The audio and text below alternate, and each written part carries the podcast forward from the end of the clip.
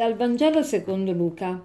In quel tempo Gesù, entrato nel Tempio, si mise a scacciare quelli che vendevano, dicendo loro, sta scritto, la mia casa sarà casa di preghiera, voi invece ne avete fatto un covo di ladri. Ogni giorno insegnava nel Tempio.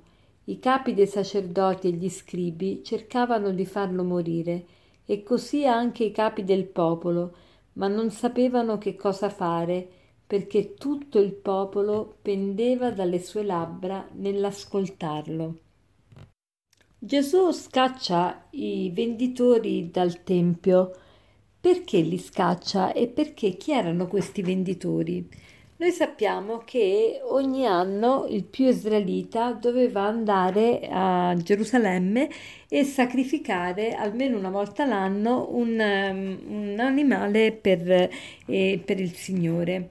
E, e, quindi però molte persone venivano ormai dall'estero perché ormai sappiamo che c'era stata la diaspora, gli ebrei erano un po' sparsi dappertutto e quindi quando arrivavano a Gerusalemme per poter comprare questi animali da sacrificare avevano bisogno di cambiare i soldi perché venivano con i soldi stranieri che avevano l'immagine dell'imperatore e quindi non avrebbero potuto utilizzare quei soldi.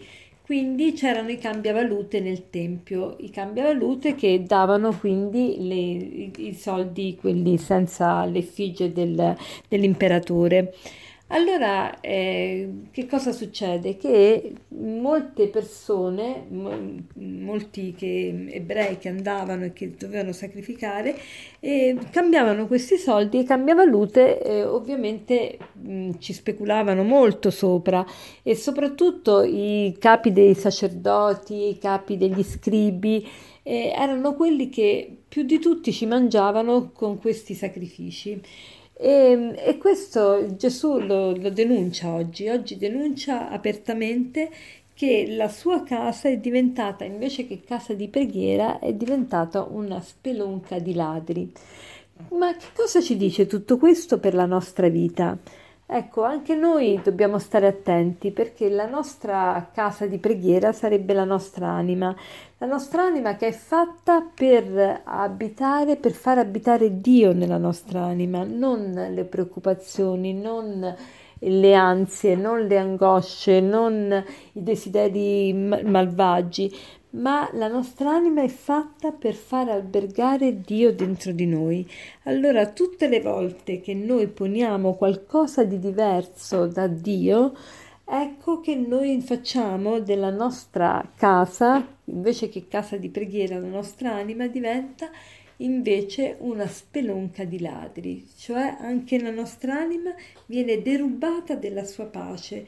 Allora non lasciamoci rubare la pace, la gioia, la, la grazia interiore, la, la benevolenza, l'amore, non lasciamoci privare di questi beni, ma cerchiamo invece di coltivarli e questo sarà il modo per noi per non far contaminare il, il Tempio, la casa di Dio, eh, dalla, da, dalla corruzione e da tutto quello che il Signore oggi denuncia nel Vangelo. Allora, il proposito di oggi quale potrebbe essere? Il proposito di oggi potrebbe essere quello di stare veramente attenti a non farci derubare la gioia dell'anima. E come si fa per non farci derubare della gioia dell'anima? Ecco, bisogna non dire più ah, non devo pensare alle stupidaggini, non devo pensare ai, ai, desideri malvagi, non devo più ricordarmi delle, delle azioni cattive che ho ricevuto per non fomentare la vendetta. No, non devo più dire non devo più pensare, ma devo al positivo impegnarmi a pensare tutto ciò che è vero, nobile, giusto, puro, amabile onorato dice la Sacra Scrittura, tutto questo sia oggetto dei vostri pensieri e la pace del cuore vi, vi, dimorerà in, in voi. Quindi ecco che cosa siamo chiamati a fare oggi, siamo chiamati a coltivare pensieri buoni, tutto ciò che è vero, buono, puro, amabile, onorato, tutto quello che è virtù e merita lode, tutto questo sia oggetto dei vostri pensieri. Allora, per concludere vorrei citarvi questo aforisma che dice così.